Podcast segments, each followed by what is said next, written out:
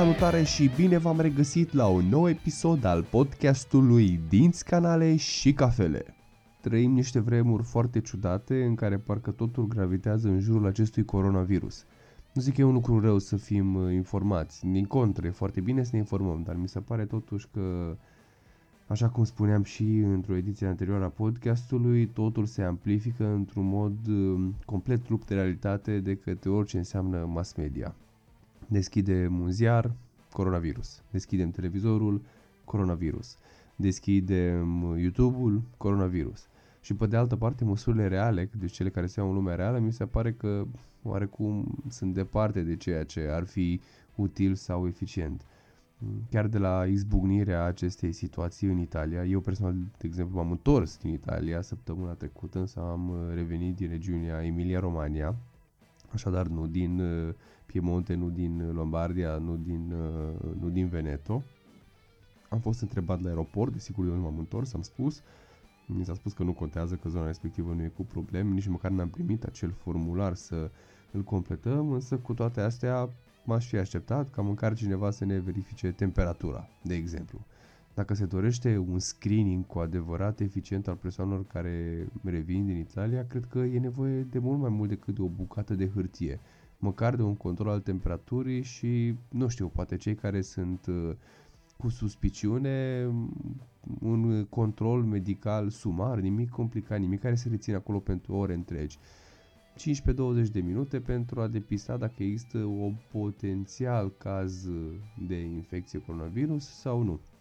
În fine, mai mult până atunci și cu siguranță eu în cadrul acestui podcast nu vreau să fac tam-tam pe acest subiect pentru că aveți uh, o grămadă de alte surse de unde vă puteți informa mai bine sau mai rău și nu caut să amplific în niciun fel această isterie care s-a creat astăzi. Chiar ascultam zile trecute un reporter care a fost foarte amuzant atunci când a spus că nu cred că România au înțeles foarte clar ce înseamnă coronavirusul. Pentru că ei în loc să se ducă în farmacii să cumpere medicamente s-au dus în uh, magazinele de retail să-și cumpere alimente. Oarecum uh, făceau o glumă sugerând că s-a confundat coronavirusul cu Revelionul, da? pentru că știm cu toții în preajma Revelionului și Crăciunului toți merg în magazine să-și umple coșurile și se pare că așa au făcut și acum. Eu zic că e cazul să fim uh, mult mai uh, liniștiți și să nu apelăm la niște gesturi uh, extreme. Da, așa cum a zis, nu vreau să vorbesc despre asta. Haideți că avem multe alte subiecte interesante pe care le putem dezbate împreună. Vă spuneam că am revenit din Italia, acolo unde am fost invitat ca lector în cadrul Congresului Național al Academiei Italiene de Endodonție. Și ca de fiecare dată când am ocazia să particip la genul acesta de întâlniri, mi-am dat seama cât de important este pentru o țară să aibă o societate care să guverneze principiile și direcția pe care o anumită specializare medicală o urmează. Lucru pe care în România nu îl avem și pe care cel puțin eu îl uh, resimt într-un mod cât se poate de, de real. O societate a endodonției ar trebui în România, de exemplu, să creeze o coeziune între medicii endodonți. Pentru că în momentul de față această specializare în rândul pacientului este o entitate obscură. Pacienții nu sunt conștienți de necesitatea unui astfel de specialist în contextul în care ei au o problemă endodontică. De multe ori pacientul, în felul simplist în care el poate înțelege o problemă endodontică și așa cum o descrie el ca fiind puroi la dinte, crede că este mult mai recomandat să caute, de exemplu, un medic chirurg, pentru că în percepția generală, pentru mulți pacienți încă, dacă ai puroi la dinte, desigur cu ghilimele de rigoare folosi această exprimare, trebuie să fii operat.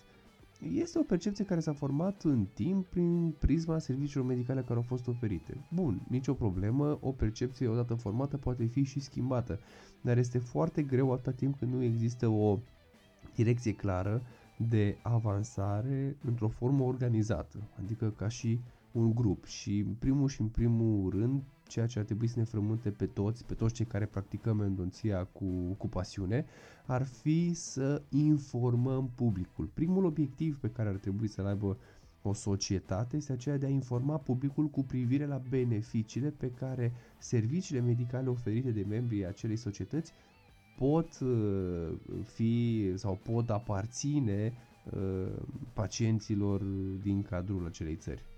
Mai mult decât atât, o societate endodontică ar putea să vegheze asupra calității minime a endonției care ar trebui să fie pusă în practică în România. Altfel spus, ar fi normal ca un pacient atunci când apelează la un serviciu medical efectuat de către un medic specialist endodont, în linii mari să beneficieze de un minim standard al calității. Evident că sunt perfect conștient și știți și voi foarte bine că discutăm despre endodonție și atunci variabilitatea situațiilor cu care ne putem confrunta este enormă. Cu toate astea, eu consider că ar putea fi realizate niște linii ghid de bun simț, niște linii ghid actuale, nu niște linii ghid doar scriptice, care să ne ghideze în obținerea unor rezultate stabile. Și desigur că, iată, o societate ar fi foarte bună întrucât creându-se un grup, creându-se această coeziune despre care vorbeam mai devreme, ar fi foarte simplu pentru mine, de exemplu, dacă îmi dau seama că un caz mă depășește sau nu pot să rezolv pentru că nu am încă competența necesară, cu siguranță în grupul din care fac parte, da, să zicem că filiala Cluj-Napoca a Societății Române de Odonție, aș căuta un alt coleg capabil să mă ajute din această zonă. Ar crea și o comunicare mai ușoară între membrii care ar face parte din aceeași societate și totul ar fi spre beneficiul pacientului, întrucât el este, așa cum ar trebui să fie întotdeauna, beneficiarul real al eforturilor acestei societăți. Știm foarte bine cum în România majoritatea medicilor care practică endodonția sunt membri ai societății Facebook. Da? Pentru că asta e un lucru care pe mine, cel puțin personal, mă deranjează, faptul că în momentul de față, punctul de referință în ceea ce privește cât de capabil suntem noi în a efectua un act medical este numărul de like-uri pe care îl obținem de pe Facebook. E o chestie complet greșită, cred că este un moment, un pas în evoluția societății noastre, care sper să-l depășim cât mai curând cu putință. Și mă uitam un pic la ce se observă cel puțin pe grupurile din uh, România, unde sunt aceleași persoane care postează constant pe aceleași grupuri și care obțin practic like-uri tot de la aceleași persoane într-un mod uh, constant, plus minus 10-20 de indivizi uh, noi, poate odată la 3-4 postări. Altfel spus, aceste persoane practic rămân în bula lor de influență și atunci se blochează automat și capacitatea lor de evoluție. Pentru că dacă tu postezi, postezi, postezi aceleași persoane, îți dau frecvent like-uri, aceleași persoane îți comentează, spunându-ți că ce rezolvare nemaipomenită, ce soluție fantastică și așa mai departe, nu vei fi niciodată în măsură să-ți dai seama de limitele pe care tu singur ți le-ai impus. O variantă simplă, de exemplu, de a scăpa din această bulă sau de a reuși să ieșiți din această zonă de confort, ar fi să încercați să postați și pe alte grupuri pe care de regulă nu o faceți. Însă chiar și uh, în acest mod uh, ați rezolva problema, să zic așa, într-un mod pueril. Și iată, aici din nou societatea ar fi foarte importantă pentru că cel mult uh, oriunde am, uh, am avut ocazia să particip la întâlnirea diferitelor societăți naționale, am fost uh, încântat să văd cum cei care conduc aceste societăți într-adevăr urmează sau respectă niște criterii foarte stricte în ceea ce privește evaluarea cazurilor atunci când un membru normal își dorește să evolueze și să devină mai mult. Nu este nimic neregulă cu postatul pe Facebook. Nu mă înțelegeți greșit. Așa dacă am privit lucrurile doar dintr-un punct de vedere teoretic, această postare a cazurilor pe Facebook este chiar excelentă pentru că iată că putem să primim sfaturi și opinii și astfel să evoluăm. Problema este cine dă aceste sfaturi și opinii. Pentru că Facebook nu este un mediu controlat. Practic oricine își poate expune o opinie și marea problemă este că de cele mai multe ori cei care își expun aceste opinii sunt apreciați sau priviți ca fiind autorități, nu prin prisma cunoștințelor sau expertizei pe care o au, ci mai degrabă prin prisma notorietății virtuale pe care au dobândit-o. Notorietate virtuală care se poate dobândi prin N moduri și majoritatea dintre acestea nu sunt academice, dacă vreți să spun așa exact aici intervine o societate, pentru că o societate va da șansa membrilor să îi se evolueze într-un mod organic. Asta înseamnă că vom avea practic niște criterii reale de evaluare a celor care doresc ca la un moment dat să fie apreciați ca fiind de un alt statut comparativ cu colegii lor. Și când zic un alt statut, mă refer de fapt la pachetele de membru care sunt disponibile în cadrul oricărei societăți. De exemplu, în momentul în care vă înscrieți într-o societate, veți deveni cel mai probabil membru junior. Practic, pentru a deveni membru junior nu trebuie să faceți nimic decât să achitați taxa de membru. Ulterior, însă, dacă veți dori o acreditare suplimentară, de exemplu să deveniți membru normal, sunt necesare anumite etape. În cadrul Academiei Naționale de Endodonție, uh, de exemplu, această trecere de la membru junior la membru normal sau membru certificat, așa cum este ea cunoscută, se face prin prezentarea unor cazuri în fața unor comisii. Practic se reunește o comisie formată din medici specialiști capabili și competenți să vă evalueze și să vă ofere o apreciere pertinentă asupra modului în care vă desfășurați activitatea, iar doritorul, cel care caută să aibă un nou statut, trebuie să vină în fața comisiei cu patru cazuri. Și aceste patru cazuri trebuie detaliate și prezentate în amănunt. Adică vorbim aici despre prezentarea ta diagnosticului care a dus la realizarea intervenției endodontice, prezentarea modului în care a fost făcută izolarea, prezentarea tratamentului mecanic per se, prezentarea protocolului de dezinfecție, prezentarea uh, tehnicii de obturare utilizate și nu în ultimul rând prezentarea modului în care a fost realizată restaurarea coronară. Da, da, ați auzit bine, modului în care a fost realizată restaurarea coronară. Chiar dacă noi suntem medici endodonți, și principala noastră preocupare nu este aceea de a reface dinții și colaborăm poate cu cineva, este foarte important ca noi să avem o idee foarte clară cu privire la ce s-a întâmplat după ce dintele acesta a plecat de la noi din cabinet. Pentru că, după cum sunt sigur că deja știți, probabil că partea restaurativă în ceea ce privește succesul pe termen lung al unui tratament endodontic este mult mai importantă. Ca urmare, nu putem să o neglijăm și nu putem să o desconsiderăm dacă vrem ca, um, pe măsură ce timpul trece, să avem reevaluări care mai de care mai de succes. Ulterior, evoluția poate continua și desigur că trecerea de la membru certificat la membru activ sau membru specialist sau așa mai departe se face prin prezentarea unui număr mai mare de cazuri, dar în același registru. Practic, prin această motivare a membrilor de a crește și de a trece la un nivel altul, se motivează oarecum și dorința lor de a presta servicii medicale de cea mai înaltă calitate în cabinetul lor. Pentru că știind că trebuie să ai acel număr de cazuri care pe măsură ce dorești să evoluezi se, se mărește, ă, îți vei dori ca practic fiecare caz pe care îl faci să fie un potențial caz care te-ar ajuta să evoluezi pe această treaptă sau să crești în această ierarhie a societății din care faci parte. Iată cum, practic, dincolo de beneficiile care le-ai putea avea din punct de vedere socioeconomic, pentru că, haideți să fim sinceri, știm că suntem cu toții într-o competiție, nu? Mai ales într-o piață medicală, stomatologică, suprasaturată cum este cea din uh, Cluj-Napoca. Și mă gândesc că din întreaga Românie suntem într-o reală competiție unii cu ceilalți. Și atunci am vrea să ne folosim de orice avantaj am avea pentru a crește un pic în fața pacienților. Și un statut de membru, pe, să zic așa, plasat ierarhic mai sus într-o anumită societate ar putea să vă ofere acest beneficiu în ochii pacienților. Și atunci, iată cum, într-un mod inconștient, o astfel de societate, zic eu inconștient, cine știe, poate a fost clar voit și gândit astfel de bun început, dar într-un astfel de mod, o societate care dă diferite statuturi membrilor săi, practic crește nivelul endodonției practicate la un nivel global. Este o metodă simplă, dar foarte eficientă de a crește calitatea generală a modului în care se profesează endodonția.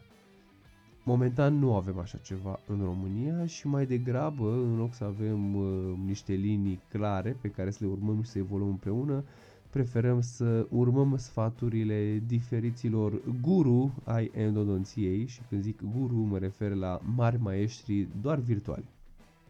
Și probabil că mulți dintre voi se gândesc acum, păi bine mă, dacă tu știi așa de multe, ce nu te preocupi tu să organizezi sau să pui bazele unei astfel de societăți în România? Pentru că, sincer să vă spun, cred că este mult mai uh, în regulă și mult mai potrivit ca cineva din mediul academic să se ocupe de această sarcină, întrucât pentru a porni la drum cu un asemenea proiect, ai nevoie de o infrastructură serioasă. Ori eu, care sunt implicat doar tangențial cu ceea ce înseamnă viața universitară din România, cu siguranță nu am resursele pentru a realiza mm, o treabă corectă, o treabă eficientă, o organizație care să aibă o șansă reală de a dăinui. Sunt sigur de asemenea că mulți dintre voi știți că în România deja există o societate de endodonție care este acreditată și este recunoscută de Societatea Europeană de Endodontologie și anume Asociația Română a Endodontologiei. Are. Însă, sincer, eu n-am fost în stare să intru în contact cu absolut nimeni din interiorul acestei societăți și nu am reușit să aflu vreo informație cu privire la cine este în interiorul său, care este comitetul directorial, când anume se fac alegeri, cum este organizată, ce fel de membri. Pare că este oarecum o societate fantomă.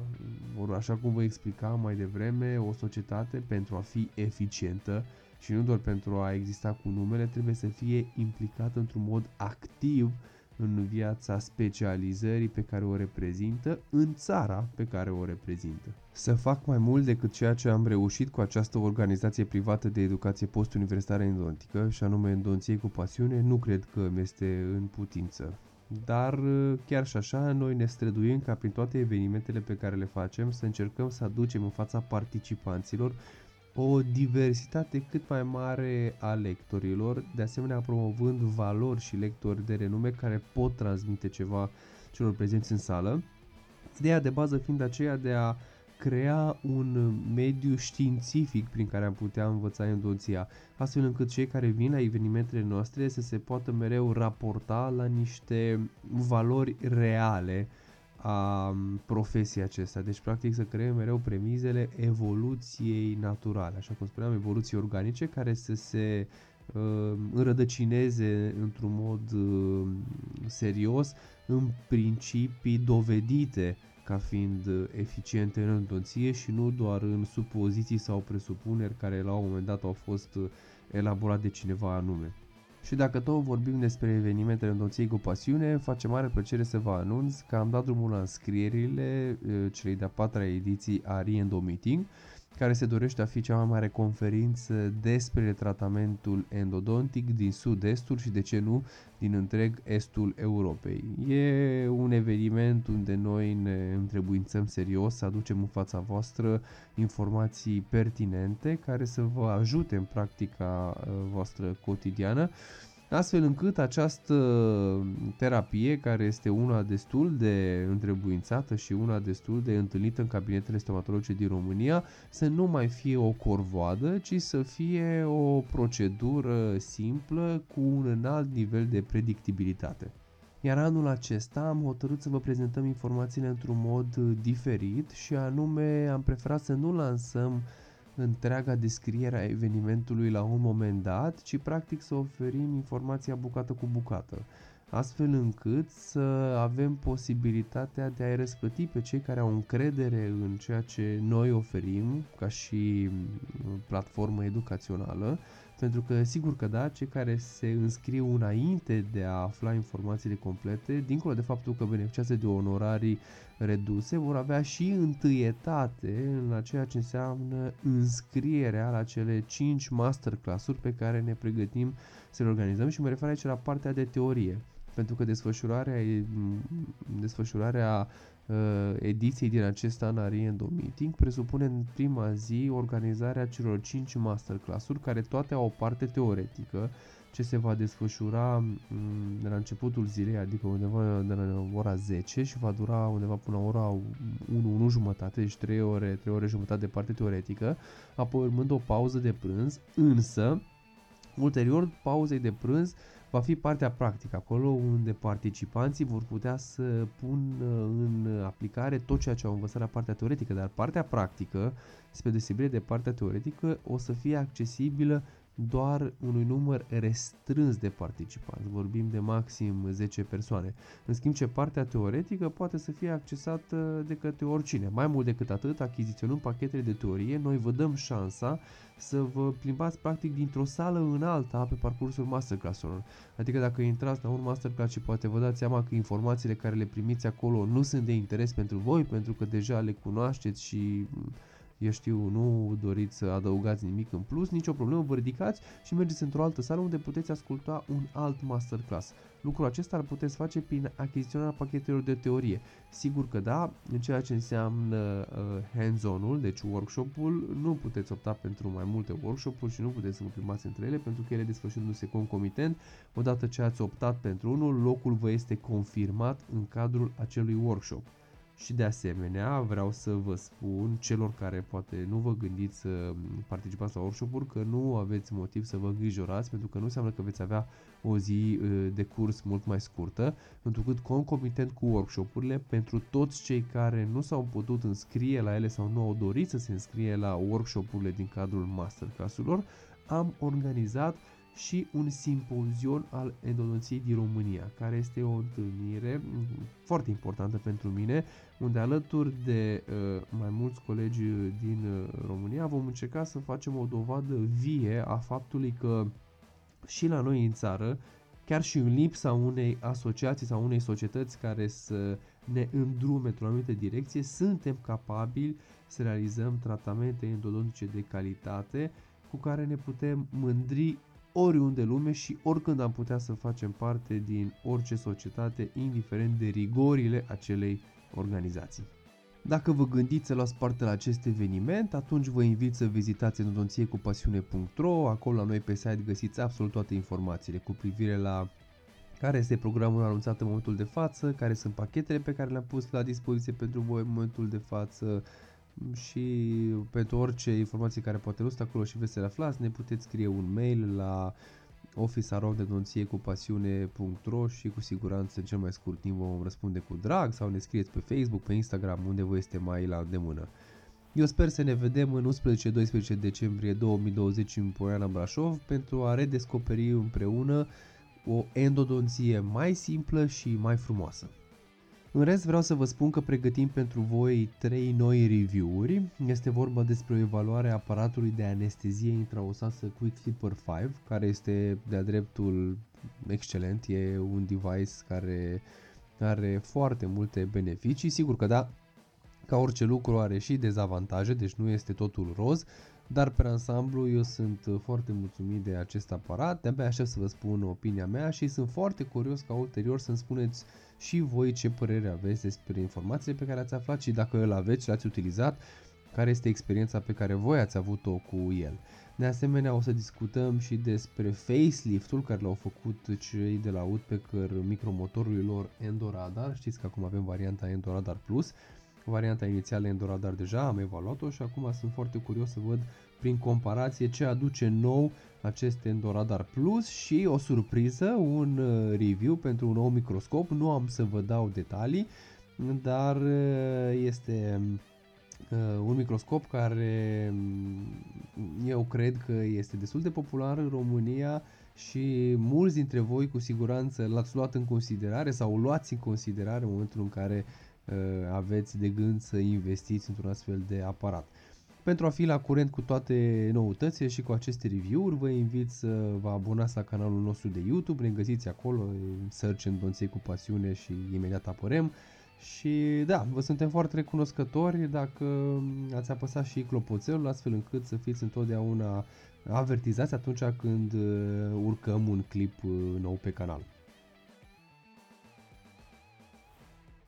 Încheiem acest episod cu recomandare de cafea, desigur, iar astăzi vreau să vorbesc despre cei de la Beautiful. Eu am fost în cafeneaua lor de pe strada Baba Novac numărul 13, de aici din Cluj-Napoca și am servit un flat white foarte gustos. Sigur că da, mai puteți găsi și în Julius Mall sau și în Baia Mare unde au diferite locații. Acum în cafeneaua de pe strada Baba Novac, în primul rând am fost foarte surprins să văd că este destul de mare comparativ cu alte cafenele din Cluj-Napoca, chiar vorbim despre un spațiu destul de mare, așadar poți să stai liniștit acolo la o cafea și să și lucrezi ceva între timp sau să stabilești o mică întâlnire acolo pentru că este un mediu cât se poate de, de plăcut. De asemenea, băieții care mi-au servit cafea mi-au plăcut foarte mult. Știți, când vine vorba de barista, întotdeauna am preferat acei indivizi care nu sunt uh, incredibil de friendly sau nu debordează de o prietenie din asta falsă. Sunt anumite persoane care consideră că, nu știu, pentru a-și face jobul mai bine sau pentru a avea mai mult succes, uh, au această dorință de a fi foarte, foarte prietenoși cu tine încă de la primul contact. Ori asta eu o percep ca pe invadarea spațiului personal, în contextul în care noi nu ne-am cunoscut niciodată, să îmi pui o serie de întrebări precum ce faci, ce lucrezi, la cât mergi la muncă și așa mai departe, mi se pare un pic deplasat. Dar am văzut că cel puțin în ceea ce înseamnă această industrie Horeca a cafelei, se practică această abordare, dorința asta de a fi foarte prietenos, de a crea un fel de relație dincolo de cea profesională. Nu știu, poate anumite persoane apreciază o astfel de abordare, eu cu siguranță nu. Tocmai de aceea spun că băieții la Beautiful mi-au plăcut foarte mult, au fost decenți, prietenoși într-atât că trebuie să fie ca serviciul pe care îl oferă să fie unul plăcut, dar fără să mă simt în niciun fel, eu știu, abuzat de prea multe întrebări. Ca urmare, dacă aveți ocazia, uh, mergeți pe strada Baba Novac numărul 13 și uh, îi puteți uh, vizita. Bun. Uh, de asemenea, în încheierea podcastului trebuie să mai fac o mică mențiune. Am avut un mic giveaway, nu știu dacă ați urmărit pagina noastră de Facebook. Acolo am avut un concurs cu câteva întrebări și câștigătorilor le vom oferi niște cafele pe cinste. Și atunci am face mare plăcere să îi nominalizez acum. Felicitări Zaharia Nedealcov și Cătălin Marchiș. Aceștia sunt colegii care au ghicit viitorul line-up al ediției din acest an Ariendo Meeting, care se va desfășura în datele de 11-12 decembrie în Poiana Brașov. O cafea din inima Transilvaniei este pregătită, iar în cel mai scurt timp se va îndrepta către voi. Suntem foarte curioși ca după ce o primiți să ne scrieți, să ne spunem dacă aceasta a fost sau nu pe gustul vostru. Bun, și cam atât pentru astăzi. Până data viitoare, eu vă doresc ca tot ce faceți să faceți cu pasiune și nu uitați, beți și o cafea pe